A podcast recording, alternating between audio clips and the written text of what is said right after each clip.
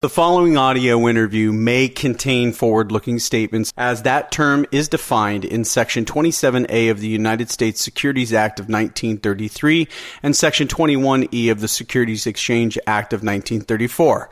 Statements in this interview, which are not purely historical, are forward looking statements and include any statements regarding beliefs, plans, expectations, or intentions regarding the future, including but not limited to any products sold or cash flow from operations. Actual results could differ from those projected in any forward looking statements due to numerous factors. Such factors include, among others, the inherent uncertainties associated with distribution and difficulties associated with obtaining financing on acceptable terms. These forward looking statements are made as of the date of this audio interview, and we assume no obligation to update the forward looking statements or to update the reason why actual results differ from those projected in the forward looking statements. Although we believe that the beliefs, plans, expectations, and intentions contained in this audio interview are reasonable, there can be no assurance that such beliefs, plans, expectations, or intentions will prove to be accurate. Investors should consult all of the information set forth herein and should also refer to the risk factors disclosure outlined in our most recent annual report for our last fiscal year, our quarterly reports, and other periodic reports filed from time to time with the Securities Exchange Commission. Welcome, everyone. Today is October 10th, 2018, and this is the investor conference call for Night Food Holdings Incorporated. They are traded under the ticker symbol NG. TF. We are joined today by the founder and CEO of Nightfood Holdings Incorporated, Sean Folkson. Now, we've done a couple of these calls in the past already with Sean, and this time around, we've gotten a lot more questions than we have in the past. So we even had to combine a few questions that were similar. But as opposed to getting the lay of the land from Sean, we want to get your questions answered. So we're going to jump right into those questions after, of course, we welcome Sean to the show. Sean, how are you today? Great, Stuart. How are you doing? Doing excellent. Thank you so much for uh, calling in and addressing your shareholder questions. And obviously, the company's put out a ton of news, so I uh, I see the correlation with uh, all the news and now all the questions and interest. So, like I said, let's jump right into those questions. And the first question has to do with that ice cream, and it says, "What stores will Night Food ice cream be in? Will it be national or regional chains?" And what is the timing for the rollout? So they were able to squeeze in three questions there. Sean, go ahead. Yeah, no, definitely been a lot more uh, questions, and I think we've got a lot more people paying attention, which uh, which makes a lot of sense. So, uh, in terms of the, the, the stores that we're going to be in, uh, we don't know yet, and we even if we knew, we couldn't mention the specific chains. But we have met with some major retailers already, doing a lot of traveling right now. Uh, the retailers are loving the concept, and they they love our go to market plan and uh, you know with our team of ambassadors and obviously it's pretty unique you know when a new brand is able to walk in the door with world renowned experts and a bunch of pro athletes and and a clear path to national media coverage and all those things that we bring to the table so uh, we think the ice cream is going to explode for us uh, like I said, we met with two major retail chains last week. The feedback from the buyers was fantastic. I would put one of those accounts at probably 95% that uh, that we're going to land them, and the other one I'd probably put about 80, 85 to 90% somewhere in there. So not quite as certain, but I feel great about both. We've got several more meetings coming up in the next few weeks. You know, it's not easy to secure these meetings. I mean, any company, any new company that tries to launch can tell you that for the buyer to agree to meet, the category manager typically would already have to express interest. And we mentioned in a recent news release we could end up in over 15,000 supermarket and drug chains here in the next few months, you know, for early 2019. So some of those would be regional, some would be national. Uh, and for this round of meetings, the ice cream would be delivering in February or March, typically be on shelf very shortly thereafter. So if I were an investor, I would take it as a powerful sign when a new company introducing a new product in a space, basically a startup, is able to land some major retail distribution the first year out with a new product that's something you know that investors should probably be paying pretty close attention to. Well, and they are paying attention, Sean, and they're doing their own due diligence. And this is a crowded space. And so the next question, kind of as a follow up to the last question of how you get it on a shelf, now they want to know how do you get a product like this off the shelf, Sean? Right. So, you know, when space is crowded, the category managers look for differentiation. It doesn't really do them any benefit to give the consumer eight different kinds of the same exact thing. So they look for differentiation, they look for diversification, really just like smart investors. So uh, that's going to help in getting on the shelf.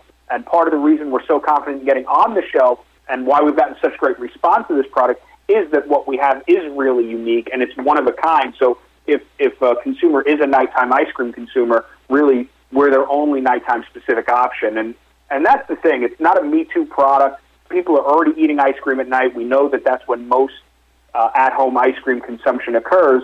So if you're that person, why not try night food with its sleep friendly ingredients and, and, uh, and uh, recipes? And from there, it'll take over with great taste, the nutritional profile, the texture, and that's going to drive repurchase. So Obviously, uh, Dr. Michael Breus, the sleep doctor, he's going to help us spread the word through the media. Uh, for those who don't know, he's been on Dr. Oz about 50 times now. He's on the Today Show and Good Morning America frequently, and CBS Early Show, and you know Rachael Ray and all that stuff. So he's going to help us share this with the media. But here's something that's really interesting that that I just you know I thought about when this question was asked because there's an X factor here that we haven't really talked about, and it would be a mistake to overlook. And it's it's really relevant here on an investor call because it's unique to us as a public company. So here's the deal. We're going to get on the shelf. We know that. People are going to love the product. They're going to take it home. They're going to fall in love with it. I know that because I've tried the product and I've seen other people try the product. So, and here's what happens. We have people all the time contact us. They say, oh, I, I ordered some night food bars. I like them so much I went out and I bought some stock. Well, when people take that ice cream home and they fall in love with that ice cream, some of them are going to hop onto their E-Trade account, their TD Ameritrade, their Robinhood or whatever, and they're going to grab some shares. And pay attention to where I'm going with this. These are not going to be traders or flippers, but long-term investors, right? Investors that just found their new favorite product, and they see night food as the next big thing, the next vitamin water, the next Chobani, right? They see the next big thing, just like the ambassadors that we've recently signed. They they share this billion dollar vision. Now, here's where that gets interesting. So, of course, enough of that buying pressure from fans of the brand, it could impact the share price, but that's not where I'm going. Where it gets interesting is that now we've got a growing army of investors, owners, right? Literally owners of the company, just like me. And they're telling their friends, they're telling their family about Night Food Ice Cream because, because they want the brand to grow, because they want their investment to grow. And it's an amazingly powerful way to have people learn about a new product in their local supermarket, right? When a friend or family member tells you, hey, I tried this ice cream. It's great. I loved it so much. And I went out and I invested in the company. So I think the product is so good. And the very fact that our first fans, these early adopters, can literally take ownership, it's going to work in our favor over the next few quarters. It's going to be a positive factor in the growth that we're projecting and more and more consumers hearing about the product. And again, while it may goose the share price in the short run, it's the way that this X factor will support the rapid consumer uptake and the long-term revenue and brand growth, which is which is the most important thing as I see it. Well, that's a really interesting point, Sean. And obviously, it's a lot easier for consumers slash investors to get excited about ice cream than it is about a mining expedition or semiconductors or something like that. So the next question is regarding the launch of MJ Munchies. And here's how the question reads. All the news lately about night food and the ice cream. So what's going on with the half baked brand? Right. So, uh, yeah, there's been a lot of excitement around the ice cream, but, uh, Obviously, everybody's curious as well about Half Baked. So uh, we're 100% moving forward with the launch of Half Baked THC infused snacks in California. Uh, in fact, we just signed an agreement last week to get that going. Uh, the small pilot run we did a few months ago uh, went well, and the most important piece of that was that it helped us uh, secure and be in a position to even apply for the half baked trademark in the state of California. Now, under the unique circumstances and the way the, the uh, U.S uh, Patent and Trademark Office is handling trademarks right now on THC and marijuana related products. Securing that trademark registration in California was a super critical step for us to enhance and protect the value of our intellectual property. So we're very pleased that that was completed successfully. But we're, we're, we're making an investment here in building a national brand, and you need to put the building blocks in place because we all place a huge value on the half baked name. We needed to ensure that that was going to be secured and securable, you know, before we put our valuable resources to work there. So uh, we expect full launch in California in 2019 with the edibles line, and I want to point something out to people. And, and people on this call might know because they probably pay a little bit more attention to the space. But there's a company out there called Dixie Elixirs, very well established brand in Colorado, uh, and they put out a news release last week, and the headline was, and I'm quoting, "Cannabis industry's most recognized consumer packaged goods brand going public." Okay, so I saw that, and, and something occurred to me, and so I reached out to a bunch of people on the East Coast. Okay, uh, some are investors in the space, and others are just regular consumers. And I asked a bunch of people uh, if they've ever heard of Dixie Elixirs, and nobody had. Nobody. So, what is important to keep in mind, these brands do not cross state lines. Now, I know Dixie and, and some of the other companies certainly are looking to go state to state in the states that are legal, but that's still only nine states for recreational right? There's, there's still a huge majority of the country it's not legal. So is Half Baked as a brand name sitting on the shelf better than Dixie Elixirs? You know, we certainly think so. So if you're a new customer, right, walking into a dispensary, I mean, flash forward, you know, 18 months, it's it's 2020, right? And you're in New York or Texas or Virginia, and they just legalized. The dispensaries just opened the doors, uh, and you're walking in for the first time, and you see half baked products on the shelf alongside something called Dixie or some other brands that might have a jump start on us right now uh, in some of the other states, but you've never heard of any of them because they're now legal for the first time where you are.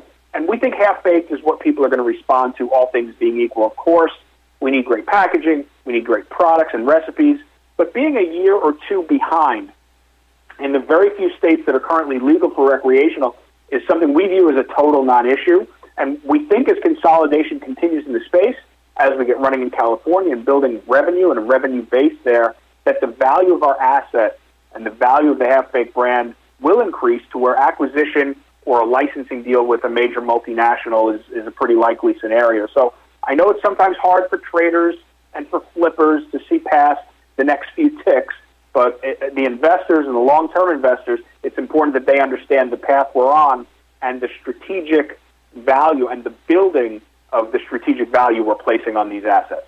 Well, let's stay in that same vein. When can you let investors know about the patent application from MJ Munchies? How long until you have the patent, and can you tell us what it is? Yeah, I think uh, we're going to be able to make some more known later this quarter, or certainly uh, next quarter when when uh, full rollout of products would hit shelves. So we're still probably a couple months away from that. All right, the next shareholder question goes back to the ice cream. It says, How much revenue do you project next year for the ice cream? What do margins look like? And will it be competitively priced? So, the, the thing about projections, I mean, the main thing is until we know which chains are going to pick us up for 2019, revenue projections are not really possible because you just don't know, you know, you're you going to be in 2,000 doors, you're you going to be in 8,000 doors, you're you going to be in 15,000 doors. I can explain how distribution will translate to revenue. So uh, uh, the retail price on the ice cream should be right in line with other, you know, national brands like Haagen-Dazs or Talenti, Ben & Jerry's, and Halo Top. And we expect the supermarkets that add the Night Food ice cream line to take what's called in the industry a shelf, which is seven flavors across. So you line the product up, seven flavors wide. That's what fits. So that's what they call a shelf. So uh, here's something that I think most people are going to find really interesting. I know I did. So it surprised me when I started to learn. In an average supermarket, if you're selling about three to four units per flavor per week, that's a success. So you start getting below three, and, and you're probably in a little bit of trouble. But you know, I don't think we're going to have that problem. But I just want to illustrate so that for your chocolate, your vanilla, your cookie dough, whatever, selling a pint of each flavor every other day, which is three and a half pints a week, you're on a decent clip. So I think, and, and I, I believe this, I think most people figure that you have to sell a lot more than that, be doing okay, be doing well. So, uh, but even the most popular brands, the most established brands, you don't sell hundreds of pints out of a single supermarket in a week. You know, not Haagen-Dazs, not Halo Top, not Ben & Jerry's, right? You're looking at a few pints a week per flavor per store, and that's good. So let's walk through that math. You got seven flavors in a store. Figure three units per flavor per uh, week. So that that brings you to 21 pints a week.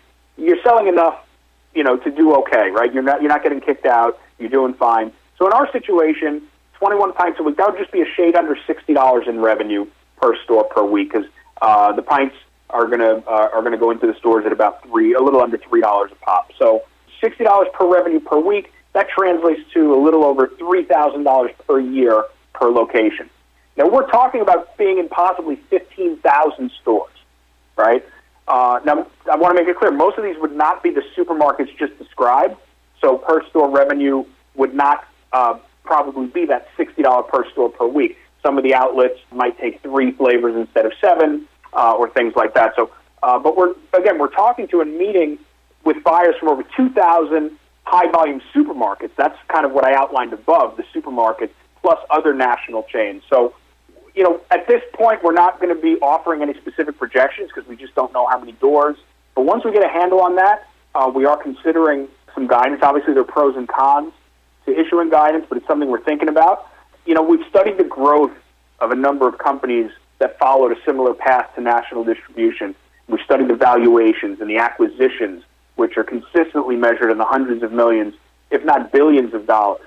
And remember, we've got advisors on our team. Several of them have been involved in these kinds of explosive brands, you know, whether it's Chobani, Five Hour Energy, Ben and Jerry's. And that's why we brought these guys on, so they can help us navigate what we know is going to happen in the next uh, six to 24 months. So, however many doors, I also want to make it clear, however many doors we secure uh, for the first part of 2019 through this wave of meetings, that's not the end of our uh, rollout and expansion. There will be additional meetings throughout 2019, and of course, in the fall of next year, as we launch into 2020, we expect another big wave. And, and we think we're on the cusp of being the next breakout brand, and investors uh, and people on this call should expect to start seeing more and more signs confirming that in the next couple of months as we're able to make some announcements here. Well, Sean, here's a question that gets right to the point. You've been doing the bars for years and just broke 100K last quarter for the first time. What makes you think the ice cream will be a national brand so fast? And related to the question is another one that we've combined in here. What are the ice cream sales targets for three, six, nine, and 12 months? Yeah, so I, I think I kind of answered the second half there in the previous question, but the first part, I mean, look, uh, you got to love it. It's, it's direct and it's blunt. So I want to point out that you know bar sales do continue a growth trend, uh, which we think will continue for a couple of reasons. One is uh, growing consumer base and improved online marketing system, and the other big reason is uh, that we're expecting massive consumer awareness, which will result from the launch of the ice cream and will create some overflow into the bars. But really, the, the key question is why is the ice cream going to be such a huge hit? And, and the answer is it's really about keeping people within their format and getting them excited. So what we've learned is we know what people are eating at night, right? We, we've spoken to the experts and we know what the research says, and it's cookies, chips, ice cream, and candy. And people don't want to switch their formats. Ice cream people, you know, they don't want to give up their ice cream for a nutrition bar. And, and there's a reason certain formats dominate at night. So rather than try to force the major switch in behavior, right? Which which is what exists when all you have is the nutrition bar. Because people are not eating nutrition bars at night. So rather than force that, we're not able to give people a better option within their favorite format. And for a huge number of people, obviously that's that's ice cream at night. So we took this powerful trend that's been developed over the last few years of less fat, less sugar, fewer calories. You know, the trends that consumers are already following, and added just one more huge and important benefit in our recipes, which is the sleep-friendly ingredients and formulation. So here's a situation where we're riding the trend. We're not bucking it. So that makes adoption and scale much easier. You know, night food bars are great, but they're still nutrition bars, and people don't get excited uh, about nutrition bars as they do about ice cream. Even even my kids. so uh, you know, the major mainstream distribution that we're establishing is going to make it easier to buy because it's going to be uh, where people are shopping, uh, and also eight flavors instead of two right, means more variety for the consumer. Not everybody likes chocolate. We get a lot of posts on our Facebook wall, on our ads too. Not everybody likes chocolate. So here we've got a whole variety of flavors, which means more variety. So uh, as the production of the ice cream is complete, Stuart, I also want to let people know we will make it available for investors and the public to try.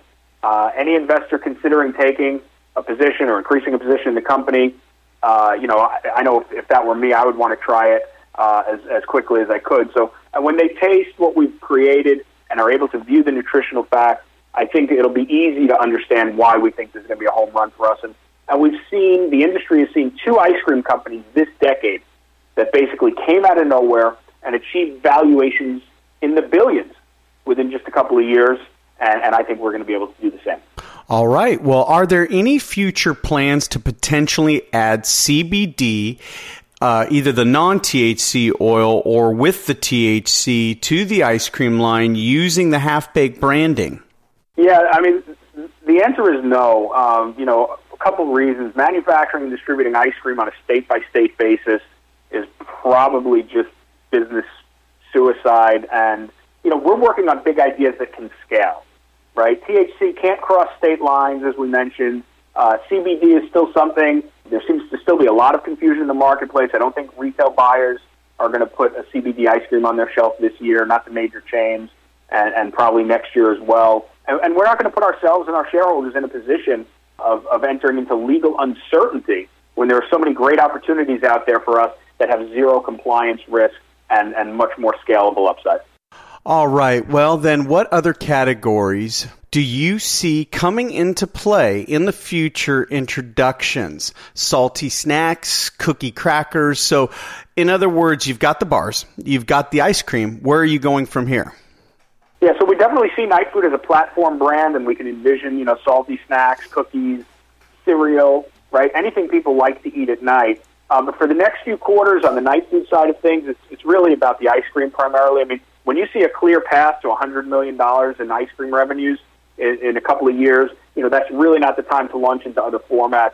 I think before before that happens, people will see our eight flavor ice cream line, you know, turn into uh, a 15 or 20 or 22, 25 flavor ice cream line. We've got some great flavors, uh, you know, kind of in the catalog that we want to develop. But right now, I mean, you know, we're not going to start messing with other formats. You know, we're, we're just going to go full speed ahead with the ice cream and, and let the bars come along for the ride. All right, let's talk about the ambassadors. What will the ambassadors be doing, and what is the dilution to the company? Yeah, I think it's a little scary for investors. I mean, they see us landing all these Pro Bowl NFL players and champion golfers and NBA stars and stuff like that. So, with all the influencers we've signed in the last few months, I want to point out we've issued stock equal to less than 1% of the company, okay, which is kind of amazing. And you say, well, how is that possible, right? How do you get all these famous athletes? Many of them, they've earned more than $10 million in their careers.